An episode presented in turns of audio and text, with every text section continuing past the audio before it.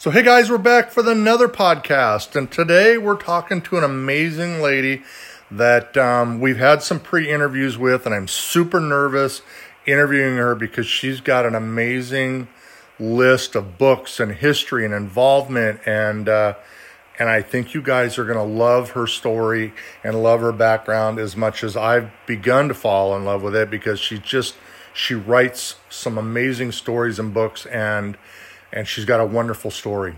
Of course, before we get into it, I want to thank my friends over at the Tombstone Epitaph, Arizona's longest running newspaper. Um, I always say this get the three year subscription because if you do a year to year, by the time you hit the three years, it's going to be 75 bucks. But if you just pay the three years at 60, and it, you'll save $15.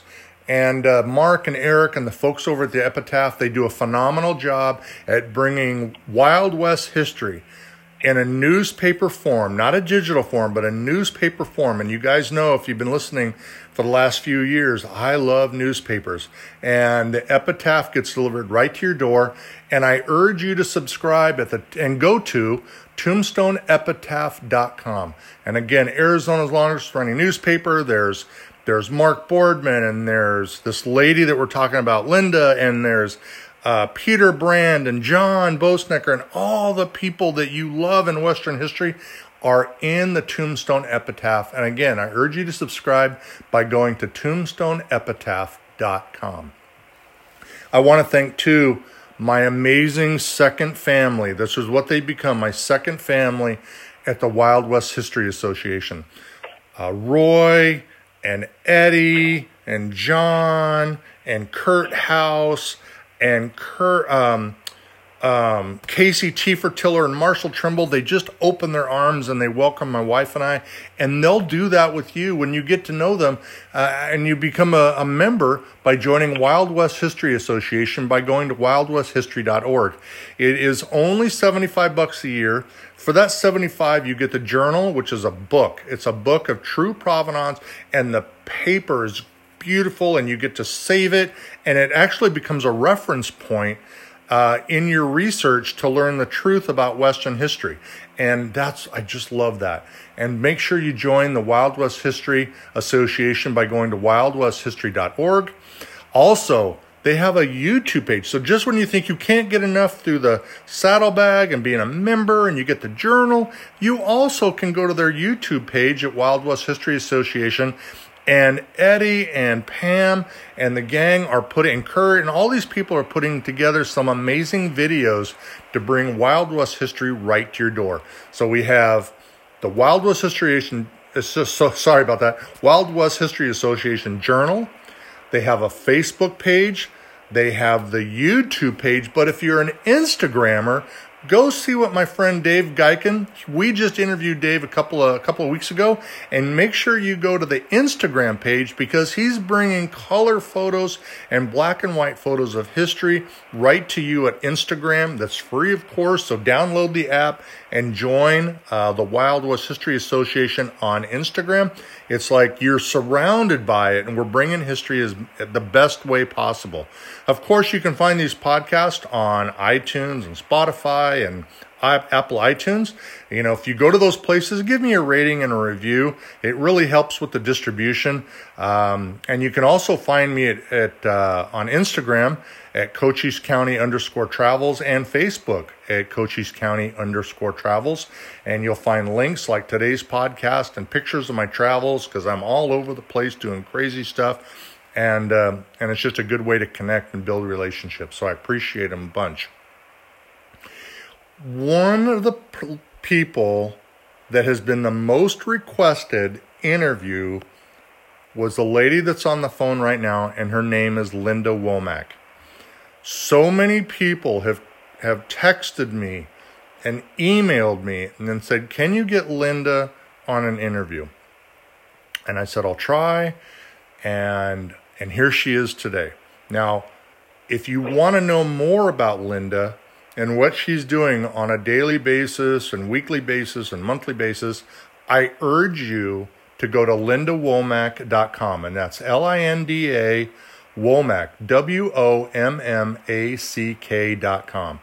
Because everything that she's doing, her events, her speaking events, her books, new books, papers, everything that she's doing is on the website.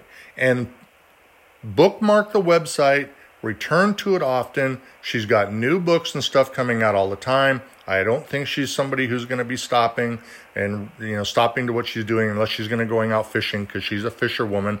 And and uh, am I correct so far? You're a fisherwoman. Yes. Okay.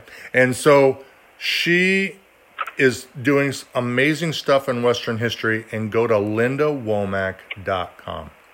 Today we're going to be talking about all of her books, but really we're going to be talking about her and her new book called From Sand Creek to Summit Springs the Colorado, excuse me, Colorado's Indian Wars.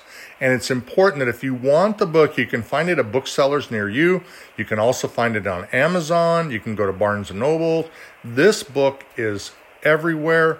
And make sure you look, because I'm going to ask her about the, the picture on the front cover, because the picture on the cover is insanely beautiful. It's really fantastic. And if you look at the book, you're going to want to get the book and you're going to want to read it over and over again and keep it next to your uh, chair or wherever you read because it's just a beauty of a book. So, welcome, Linda. How are you? I'm good. Thanks for having me. Thank you for saying yes. I'm I'm happy about that. You've written a lot of books. I'll go through them real quick, and if I miss something or I say it wrong, please say, Mike, you know, what, you're wrong. And that's fine because my wife says it to me all the time. I'm used to it. um, you've written you're you're a three-time winner of the Will Rogers Medallion Awards, which is very prestigious. You've written um, Ranching Women of Colorado, 17 Legendary Women, Ann Bassett, Colorado's Cattle Queen, Growing Up with the Wild Bunch, the story and pioneer legend of Josie Bassett. Of course, your new book, Sand Creek to Summit Springs. Uh, Cripple Creek, Bob Womack, and the greatest gold camp on earth. Colorado's historic churches, uh, haunted Cripple Creek and Teller County, which I got a job coming up in Teller County, so I want to learn about that. Murder in the Mile High City, the first hundred years. This one I can't wait to read because then I'm going to go to all the places. Historic Colorado mansions and castles. Colorado's landmark hotels, another one that I'm going to get because I'm a places person. I'm going to go to all the hotels. Our Ladies of the Tenderloins. Colorado's Legends in Lace. From the Grave, a roadside guide to Colorado's pioneer cemeteries, which I'm going to get that one. I'm going to keep it in my truck. I'm going to give it to my wife, and she's going to say, We're going to all these cemeteries. Cripple, Cripple Creek Tailings, Colorado Gambling, a history of the early days, Colorado History for Kids. Now that sounds fun. You moms and dads out there, think about that one. Colorado History for Kids. Write it, and you've written for True West Magazine. Uh, and Wild West Magazine, you do that, and the Tombstone Epitaph. You do book signings and speaking engagements. And again, you can find about all about it at lindawommack.com. Did did I miss a book? I don't think so, but I'm also a two-time winner of Wild West History Association um, magazine article of the year. And then on the three-time winner of the Will Rogers Medallion Awards, what books? Yes. What were they all the same book or were they different books? No, uh, first place was Colorado Ranching Women. Uh, second place was for biography was Ann Bassett, Colorado's Cattle Queen, and fourth place was again biography for growing up the Wild Bunch, uh, Josie Bassett. Do you do they? Because I don't know. Do you go to Los Angeles or someplace where they do the awards, or do they call you, or do they email you and say congratulations? Um, you get a, a formal response by mail and then all the invitations and everything. And the award ceremony is actually at, at the Stockyards at Fort Worth, Texas. Oh. That's for the Will Rogers Award. That sounds so cool. So when when you won the the Will Rogers Award, was that the most prestigious award, or is there is there another award that's out there that you're like, oh my gosh, like I, I'm hoping to get the Walmart most sold award for book, or is there something out there that you really that you haven't I gotten kind of that think that's really in want? the eye of the beholder. There's lots of awards out there, um, and several um, across the nation, and then in regional areas too. So that's kind of hard to answer. I wasn't sure if like Will Rogers was the the premier, the cream of the crop. I wasn't sure. In regional Western history, it, it's it ranks pretty high. So how did you get involved in Western history? Because you're you're born and raised in Colorado. You live in Colorado now. You only live 10 blocks from the home that you grew up in.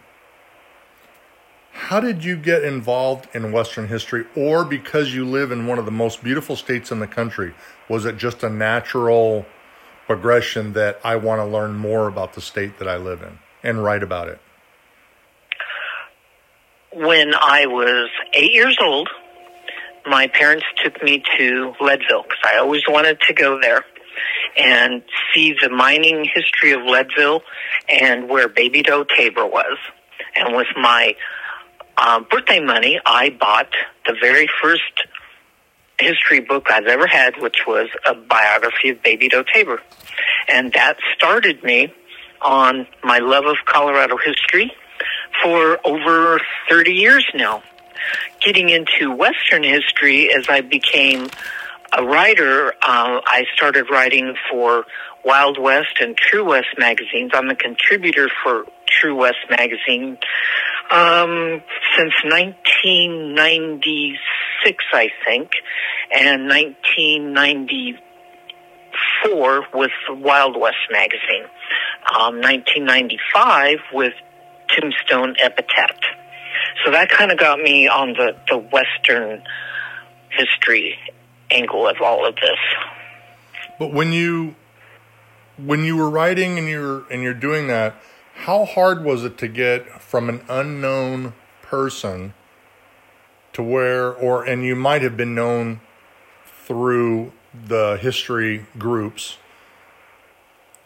to get into writing an article, sending it to True West and getting published? Were you sending multiple articles and they were like, mm, this isn't good enough or not, we're going to do it? Or did they look at your writing style and go, holy cow, where's she been? no, it's kind of a funny story. I started writing regionally for local art um, magazines um, with articles on Bob Womack because I am related to Bob Womack. He's my great great uncle, and he found gold in Cripple Creek.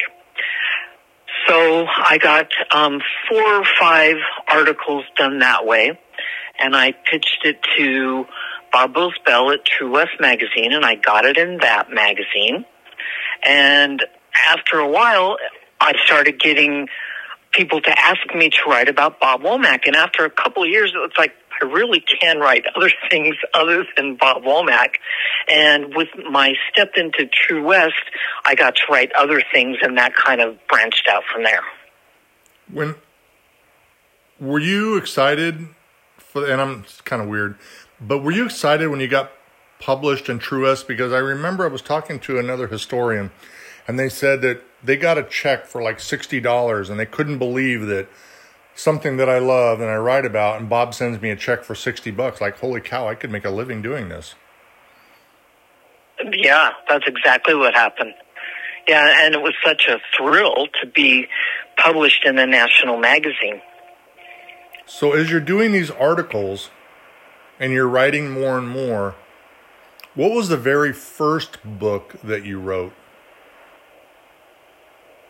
Um, the the first two I did was in conjunction with legalized gambling in Colorado in 1991, and that was um, Colorado gambling, a history of the early days, and Cripple Creek tailings.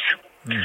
Those came out in 1991 or 92. Those were the first two, and then I followed that up with Colorado history for kids. But when about you, a year later, about a year later, and so you were these books was it hard to get? Did you um, get it published? Did you have to? Did you do a self publishing, a publication, or do, were you by that time had enough momentum going that it was easy for you to get these books out? The first two were self-published. I was lucky in that my uncle had a printing company in California, so he did all the work. My mom was prolific at the computer and she did the page layout, so that was pretty easy. Um, and then it kind of came fairly quickly. I did Colorado history for kids with a fourth grade class in um, North Glen because they didn't have anything. When I talked with the teacher, their history, Colorado history books were 20 years old. They didn't have anything on transportation, railroads, or anything. And so I said, well, we can do better than that. So for a year, I started writing and took each chapter up to the fourth grade class and read it to them and they said what they liked and what they didn't like, and they drew all the pictures. So it's kind of a combination illustrative book and coloring book for kids. After that, it, it the doors kind of opened up and it became easier and easier. So as the doors are opening up, things like you said, they're becoming easier and easier.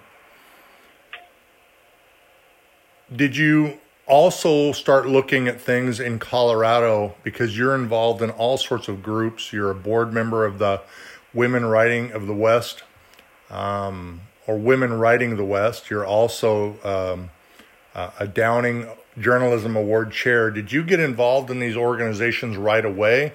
Or did people say your books are are changing the way that we view Colorado history will you join us? Will you join us in in in bringing Linda and all you do to our organizations? It's, it started locally with um, historical societies. I would join, and people would ask me to join, um, and it kind of branched from there as my writing progressed, and I wanted to develop and become better. I started joining writing associations like um, Women Writing the West. I'm a I'm a former board member of Women Writing the West, and the Downing Journalism Award was I created that for the journalists. We have the Willa Award for um, novels and books, and we have the Laura Award for short fiction, but we didn't have anything for journalism in our group. So I created the Downing Journalism Award, and it took a couple of years with board approval, and it's been in existence for five years, and it's something I'm really proud of. So it just kind of progressed from there, kind of um, people asking me and me wanting to join, and all of us working together. So if you're wondering who we're speaking to, uh, we have Linda Wommack in your on your radio or YouTube or wherever you're listening. Linda Wommack um, is an amazing writer and historian in Colorado. You can find her new book, um, From Sand Creek to Summit Springs Colorado's Indian Wars, at booksellers near you, Amazon. Uh, Abe's book. Do you sell through Abe's books? Yes. Abe's book, and so a lot of re- a lot of researchers and writers do through Abe books, and um, and you can see her website at Linda Wommack, and that's L I N D A Wommack, two M's, W O M M A C K, lindawommack.com. And again, I really urge you, if you if you aren't sure about who she is, go on the website and check out the amount of books and history that she's just a phenomenal lady. When you put the you've written so many, do you ever go back into your early books, the early days when you were beginning to write, and read them and go, "Oh my gosh, I I can't even believe the way I wrote then." I, or do you not go back and read your older books and you just grow in your own writing style? I did once and regretted it, and oh, I've never done it again. and I tried to um, mm-hmm. grow and come from that. I had a phenomenal copywriter for about 10 years who helped me do quite a bit of it. Unfortunately, she died two years mm-hmm. ago, so um, my writing is slower because I'm doing it myself and editing myself mm. and questioning myself. Um, but I think it's it's well worthwhile. Are you harder on yourself than you should be? Or absolutely, yeah. yes, yes. I'm my own worst critic. Yes. How long does it take because you've written so many? On average, does it take for you to you know, Linda? Poof! I have an idea, and how long does it take for you to research a book, research all the information that you want to get out of it, and start putting it together and then actually get it to publication? Is it a years long process or is it six months on average? Um, every book is different, but on average, it's um, probably two to three years research time, writing time. Again, because I'm doing it all myself and editing all myself is about a year during um, the pandemic, I had a great idea for a book I wanted to write, but all the libraries and research institutions and um, everything was closed down. Mm-hmm. So I just went to my own personal library and, and looked, do I have enough right here that I can start the research? And I did. Um, so that book is is done now and is waiting print. Um, another book that took uh, roughly a little over 20 years is, is my latest one and my most in Denver um, is um, from Sand Creek to Summit Springs. That that was a great endeavor. Took a long time. It's a very intricate subject. Um, the research was was very intense. Um, the writing, even more so, because you've got to get everything right. I'm grateful for WWH member um, Jeff Broome, who helped me with the Indian things so much, and Dr. Gary Roberts wrote the foreword and checked everything in the Sand Creek chapter. And without these these great folks with WWHA, um, who are the best in their field, uh, um, it probably could not have been done. Well, let's talk about your new book because it's. Um, I haven't read it yet. I'll be honest. I read a lot about it. Um, it is here in my library. I'm still finishing my Chuck Parsons book on King Fisher. And as and you know Chuck, Chuck is a very he's like you, very detailed. It's a it's a slow read sometimes because there's so much information into it. I don't want to miss something. And some right. pages I have to read twice because it's like, oh my gosh, did Chuck really say that? When you wrote your book from Sand Creek to Summit Springs of Colorado's Indian Wars, was there a was there a reason that that story and history stood out to where you said to yourself, I I need to do this because it it and correct me if I'm wrong, and please do. It it follows the history, but you're also following women's stories. Is that correct? You're following women's stories of what happened during that period. So you're not just only writing about the period, but you're also following women's stories about that period and what happened. Yes, yes. And uh, about, uh, I think it was about um, 1998 I went to the Sand Creek Massacre site for the first time. Um, I met the landowner. He and I became very good friends. We walked the ground. He told me the stories. So this was like my first encounter of firsthand knowledge of what happened. He introduced me to um, Cheyenne descendants of the Sand Creek Massacre um, one of which was John Sipes, who is the great great grandson of Mokai and Medicine Water, who were both at Sand Creek, survived and went on to um, avenge the Sand Creek massacre for their people. I began to write about that and talk about that, and I wanted to tell Mokai's story because as John Sipes gave me all this information, there's tons of firsthand information on the Mokai and Medicine Water. he didn't know where to go with the information. He didn't know who to trust with the information, and I promised him that I would tell Mokai's story. He died about 10 years ago, and I finally, through this book, have fulfilled that promise.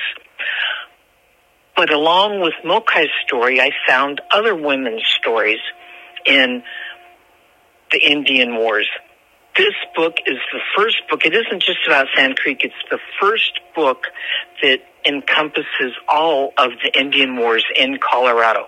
There's single books about the Summit Springs or Beecher Island or Meeker Massacre, but nothing, no book covers all of the stories. This book does that. And in the Meeker Massacre, I found Josephine Meeker, who went on to become an advocate for Indians' rights the four German sisters who were captured and tortured by Mokai and Medicine Water. I tell their story. There's Lucinda Eubanks, who was watched her family get murdered by Cheyenne Indians in a raid along the Saline Creek in Nebraska. I tell her story. There's so many stories that the women's viewpoint weren't really told in what I had read, and I wanted to flush those out. Well, I'm gonna I'm gonna read an overview. I don't know if you wrote this or not, and so please tell me if you did. And this is about Mokai. Mokai, 23 years young, carefully walked among the dead bodies of her tribe. Shaking with fear and horror, she found the body of her husband's standing bull and pressed on through tears of grief. She finally she found the body of her father, and her grief turned to anger. Mokai would become the first female Cheyenne warrior. Cheyenne oral history records Mokai's declaration of war. She says, This day I vow the revenge for the murder of my family and my people. This day I declare war on the Viho or white man. Did you write that? John Sipes and I both wrote that. We wrote beautiful. that together in a joint article we did for Wild West History magazine, probably in about 2004 or 2005. So that so in 2004 2005 you were thinking about this you were like this wasn't just a short quick little, oh, look, there's Sand Creek. I'm going to write about that. This was brewing in Linda, correct? Like you really wanted yes. to do, and so you wrote this overview that is beautiful. I mean, it's strong. It's it's um it's sad at the same time, but there's strength in the words and and what Mokai. So is is that true? Yes. Well, according to John Sipes, her great great grandson, yes, it is true when you were researching the book and putting it all together, was it difficult at times to write about the grief in the family? Like, did like, like, were you at your computer and typing away and going, "Oh, holy cow, I got to take a break. Like, this is just too intense." No, um, what was so intense for me was getting the stories right mm. getting the oral history right, getting the, the military side of it right, because I wanted to be balanced. I didn't want to be one sided on either way. I wanted to tell a complete story in a balanced way. And so that was the most intense part for me. When you were talking to the family members, and I don't know, I'm going to ask a question because I really don't know. You're talking to the family members. You're getting their stories. Did any of them thank you and say thank you because I've got these stories that we've wanted to share about our family and what happened during this time in history? But no one's really come forward before with compassion and wanting the truth like you've done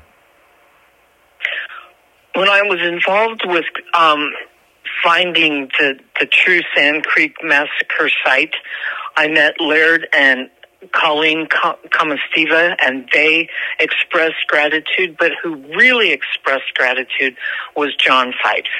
And he really wanted the stories told.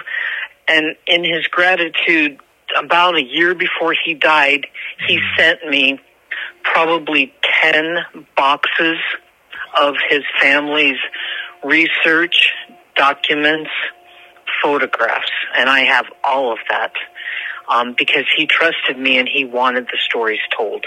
That's the greatest gratification I could get. So and so I just hope that I told his story correctly. So in those boxes, is there another book or multiple books waiting to be written that in your mind these stories like I can't imagine that you've written Sand Creek because I I talk to other researchers and they'll say when I'm done with the book I put it on the shelf. There it is. But I'm already into another book or I've got my ideas on another project I want to do. You get these 10 boxes from John. Is there more to Sand Creek? Is there is there more out there that you're like I've got to continue the story? Um, no one's asked me that. At, at this point in time, no. But I might go back through the boxes and look at everything again and um, contemplate and decide if there is. I yes. don't. I don't know. He he wanted me to tell Mokai's story, and I feel that I did that in this book. Um, to write a biography on on Mokai, I I don't know that there is enough um, primary sources beyond oral history to do justice to that. Okay, so then let me ask you another question because I I would love to see those 10 boxes. Like I'm to be in Denver at the end of the month of October. Like I would love to come to your house and be like, "Oh my god, I just want to look at these boxes."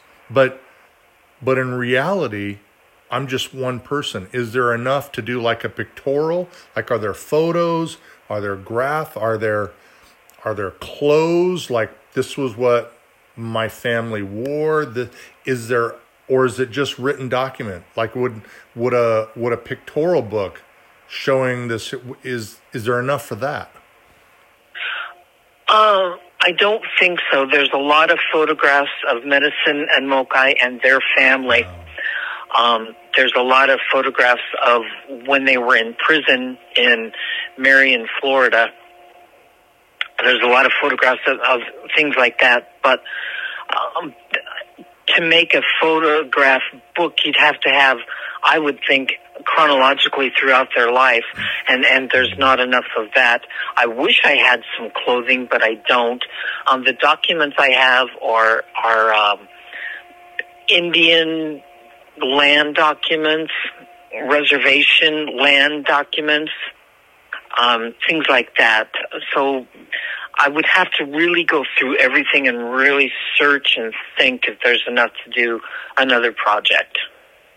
Well, from me, you're blessed beyond words that a man yes. would give your that a man would entrust his family history and the events of that period and send you all those boxes for you to keep. It you you must pinch yourself sometimes and say, I, have got to be the luckiest that a man would entrust trust in me enough to send his family in a box, multiple boxes, and send them to my home. That's that's crazy amazing.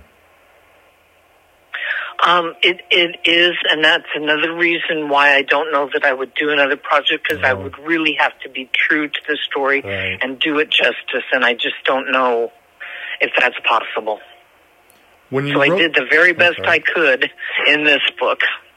When you wrote the book, were there some stories that were omitted that you left out because it was absolutely not. Okay. Um, no matter how good, how bad, how gruesome, um, if it was true and I could back it up and I had sources to back it up, it went in the book. Did you have to like you know, one of my favorites is Wyatt Earp Anthology. It's huge. Yes. You know, it's like reading War and Peace. It's huge. Yes. Yes. Uh, was your book the original cut? Because I would imagine there was so much that you in the original cut. Did you have to shrink it down? Was it, oh my gosh, I wrote a 700 page history book? Or, or were you able to capture everything within the confines of what got published? I feel I was able to capture everything, and the book almost to the letter is as it was when I gave it the manuscript to the publisher. I was afraid the publisher was going to say it's too big, but thankfully he didn't. There were a couple of obstacles, such as binding and that kind of thing, that we had to overcome, mm-hmm. but the book stayed true to the manuscript. I'm very lucky. Caxton Press has, has been very good to me over the years. Well, if you're wondering, this this phenomenal lady we're speaking to is Linda Wommack. You can find everything about Linda by going to lindawommack.com. That's L I N D A uh, W O M M A C K.com. Uh, Linda Wommack. And the reason I spell it is, is I don't want somebody to go to the wrong site or say, I can't find it. I really, I've been to the site probably 20 times. So if you have a site counter on you and you're like, wow, I'm getting a lot of hits, that's probably for me. but it's because I'm just going back and forth on the research to do this podcast, and I keep going back to this this website that's got so much there. Um, and of course, we're talking about her new book, From Sand Creek to Summit Springs: Colorado's Indian Wars. You can find it at Amazon, booksellers, Abe Books. Um, I really, I really urge you to get this because, as you're hearing, it's a balanced book. It's not one-sided. Like so many times a book can end up one-sided and you read it and you're like well what what about the other half? What about the other side of the story? And she's included that all together in this book. I want to ask you about the cover. Because when i look at the mm-hmm. cover in my mind i'm really hoping is that the actual site yes it is oh, when i was first there crazy. Many, many years ago, it was on an autumn day, and it was um, everything looked kind of, you know, dead, mm-hmm. you know, mm-hmm. dead grass, and and. But when I found this photograph from the National Park Service, that's how I imagined it. Because on November 29th, 1864, it was a cold, blistery winter day and that photograph matches it. And it's kind of a cold ghostly day of what happened, the background of what happened on that day. Oh my God! You just I could hear. Could you say that again? Like I need to get that on a record. We got it on a recording. Like I gotta have to go back because it it describes that photo. I the photo is like like a, you can have a, a wonderful book on the inside, but the photo sometimes you look at a photo and you're like, well, what is that? Like who picked that one? That photo that is is crazy. It's beautiful. And at the same time, it's historic, and, and, and I could be wrong, but it's intense. Like there's an intensity to it that shows what that period was like, what they were looking at, what they were facing. Yes. And yes, great that job. That photo like, describes what the winter day was of what happened that day. November 29th, 1864.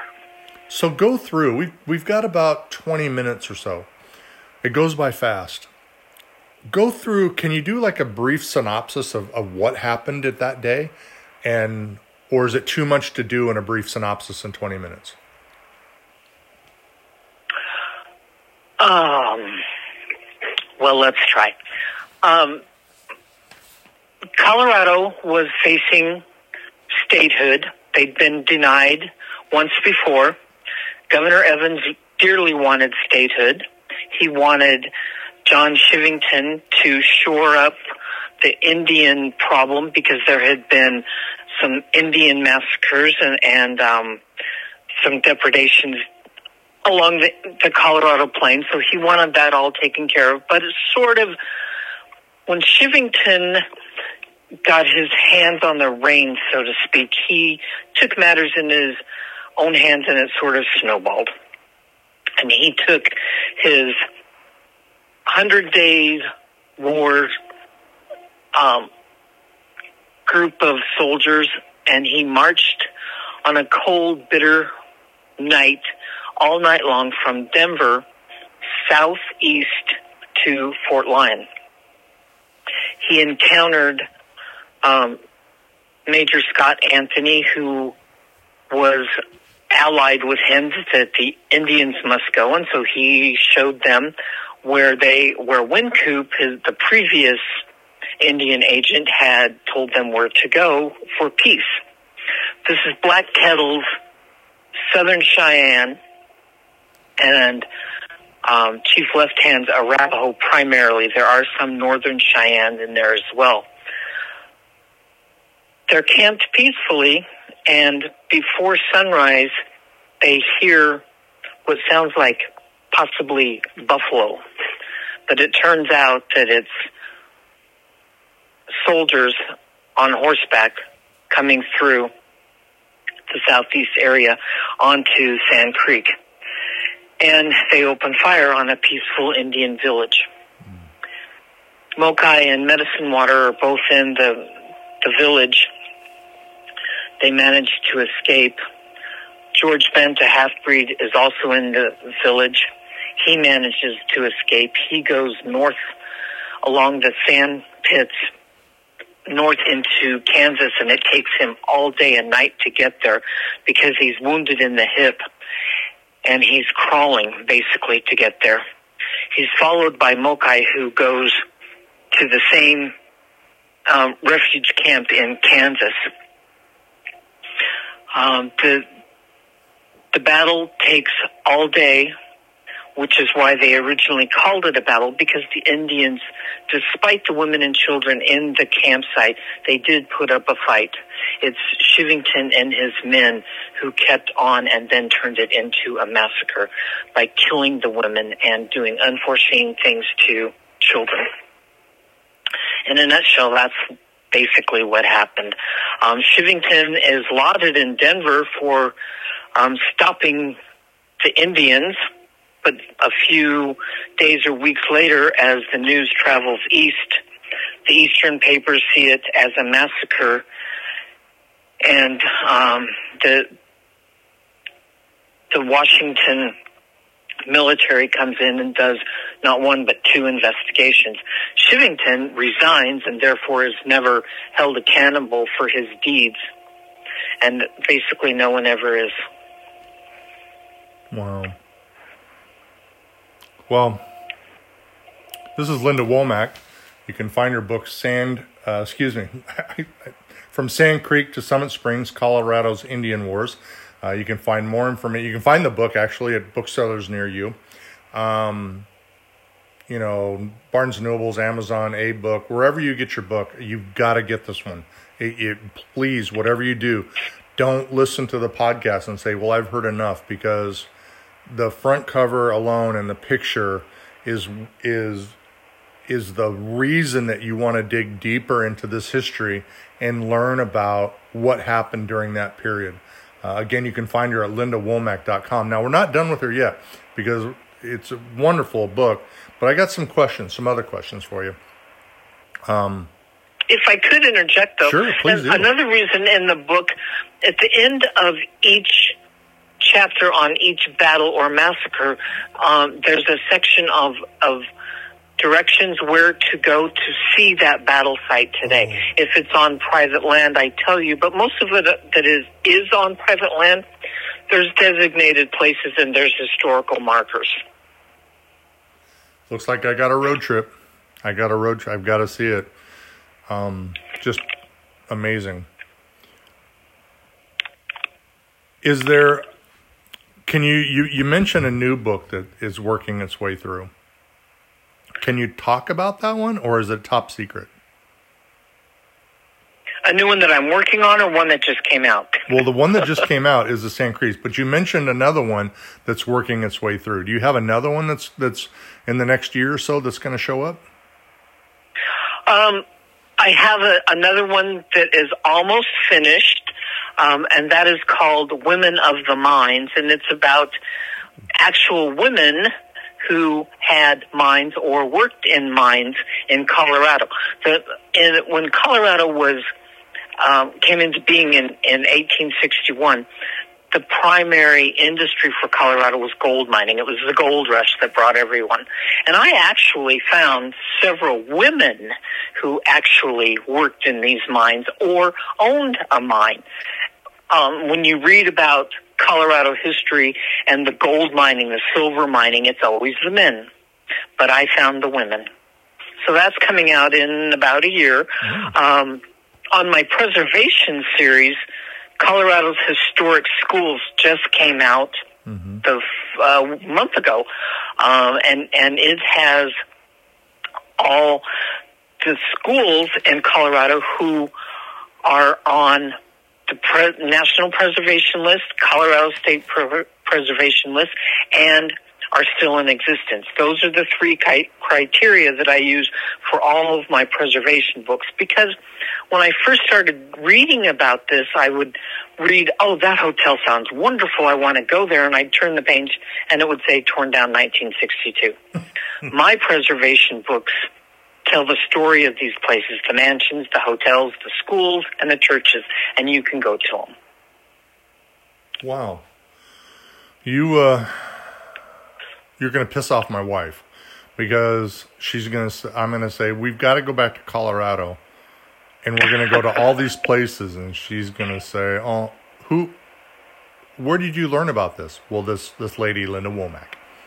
So she's going to be, she loves the adventure, but she gets drug around all over the Southwest because I'm like, I got to go see it.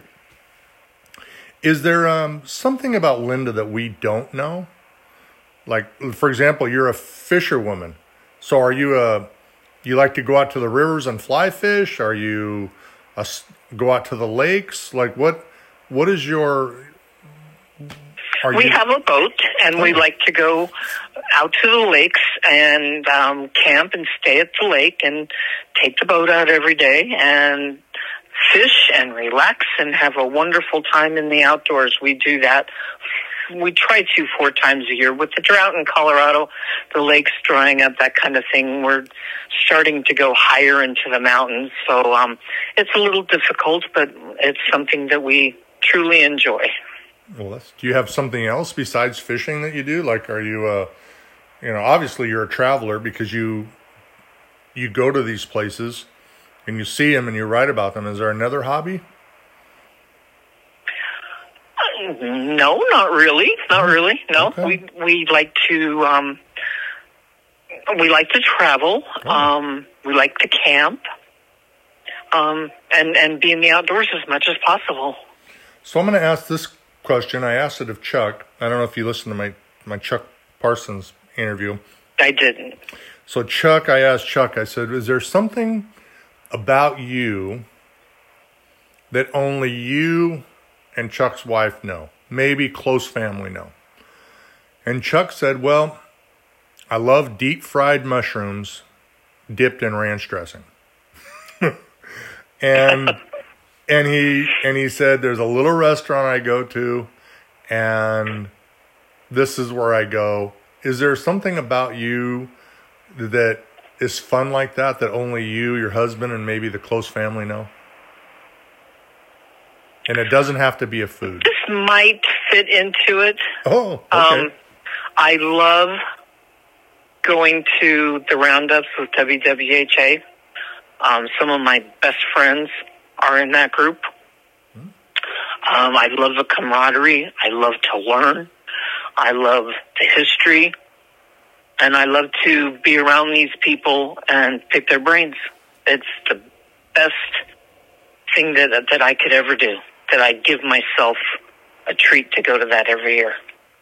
Well, let me then ask you about that, about that very thing, because it's going to tie in. I was thinking about it when you we were talking about Dr. Gary Roberts, and Dr. Roberts, I, have never met, but we now speak on the phone more more than we should. But he's he's when he starts talking, it's it like it the history oozes out of him. It just it just yeah, and you know, it just it comes forth and mm-hmm. and it and it comes out like a geyser and and you it's it's crazy how it just comes out. When he did the forward to your book, did you go to him and say, "I would really like to to do it? And was it a, Yes. an immediate yes? I did go to him, um, and it was almost an immediate yes. And, and I was so thankful. I've met him several times. We've talked off and on about Sand Creek and Indian history in general. Um, he is very knowledgeable in it. I wanted him to write the forward um, because of things that he had told me, things that he had helped me with. Um, he was the perfect person, and I was just so grateful when he said yes. Well, I'm grateful when he picks up the phone and says, "Hey, Mike." I it it makes you feel like he makes you feel warm inside. Like it's just the greatest Yes. thing that you know that he Yes. just picks up the phone, as you know, and I know you're saying it. And for the researchers and writers out there that know Gary, you're probably shaking your head like that's that's exactly right. Um, again, we're talking to Linda Wommack. You can find out more about Linda Wommack at lindawommack.com. That's two M's, W O M M A C K, lindawommack.com. And her new book, From Sand Creek to Summit Springs, Colorado's Indian Wars, it's on the shelves now. So go to Amazon, go to a book, go to Barnes Nobles, go to any bookstore that you like to buy books. And if you can't get it, order it. Like order it and get it because you're going to want this one. You're going to want to read it and you're going to want to use as a reference because my heart tells me and gut tells me that it's not a one-time read. Like I said, I, I read a lot of books from researchers and historians and this my heart tells me you're going to read a page and like God, did, did that really happen? I got to read it again. And you're going to read it again and you're going to want to keep it as a reference guide and not bury it on your bookshelf and then never look at it again. The photo alone should be a, a in a framed picture because it's just it's intense and it's historic and it's true and uh, It man, the mood. yeah, and it fits the mood. Anything that anything you want to add before we go? Because we're at fifty-two minutes. Do anything that you gotta that's we haven't covered? Well, we were talking about WWHA, Yeah. and um, you talked about my website with my last name being two M's. So um, I will let everybody know that I am the great great grandniece of Bob Womack, who found gold in Cripple Creek, and I do an, a column for the WWHA Journal called Relatively Speaking, where members of our group talk about and share with me their infamous or famous relative in Old West history. And this month I'm going to work on, I'm, I've decided I'm going to do me. And so that's going to be how I'm related to Bob Womack. And the reason he has one M in his name and I have two is the family legend is that when Bob and my great grandfather came west, um, there was a big, or Bob's father and my great great grandfather came west.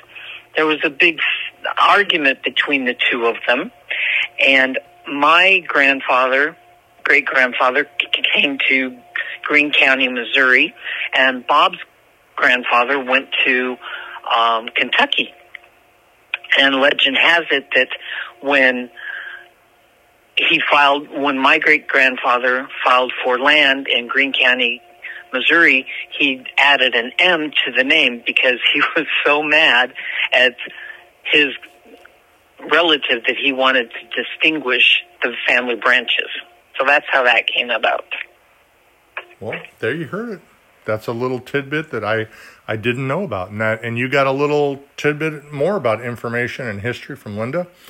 Um, of course, I want to thank the WWHA. Like she she said, the WWHA had me as an interview in the latest journal. I'm not a writer. I'm not a researcher. I probably will never write a book. I have no desire to, but I have the desire to bring Western history and the stories of the researcher in a podcast form so that people can listen to and learn like I do. That's my passion. And um, I can't thank Linda enough. And I cannot thank the WWHA for actually putting, like I said, a non researcher, a non writer, I've never written a paper, I've never submitted anything to a magazine, and yet they found their kindness, and that goes to Roy B. Young and the board members of the WWHA to have me in the interview. I was very excited and and lucky. I feel lucky to be included with some amazing people that have been interviewed over the years. So thank you WWHA. Of course, I want to thank my friends over at the Tombstone Epitaph, Arizona's longest running newspaper. Go to tombstoneepitaph.com and subscribe. Uh, my friends at the WWHA, you can join by going to wildwesthistory.org. Join, become a member, and you'll be able to connect with historians and researchers just like Linda and John Boessenecker and Peter Brand and gosh, I'm trying Eric Wright and all these people that I'm thinking about. They're all there, and Kurt House and Casey Tefertiller, and uh, there's just so many of Pam Potter. I just go on and on and on, and um, and thanks so much uh, for being here. As always, safe travels. Keep doing what you do, and we'll see you next time.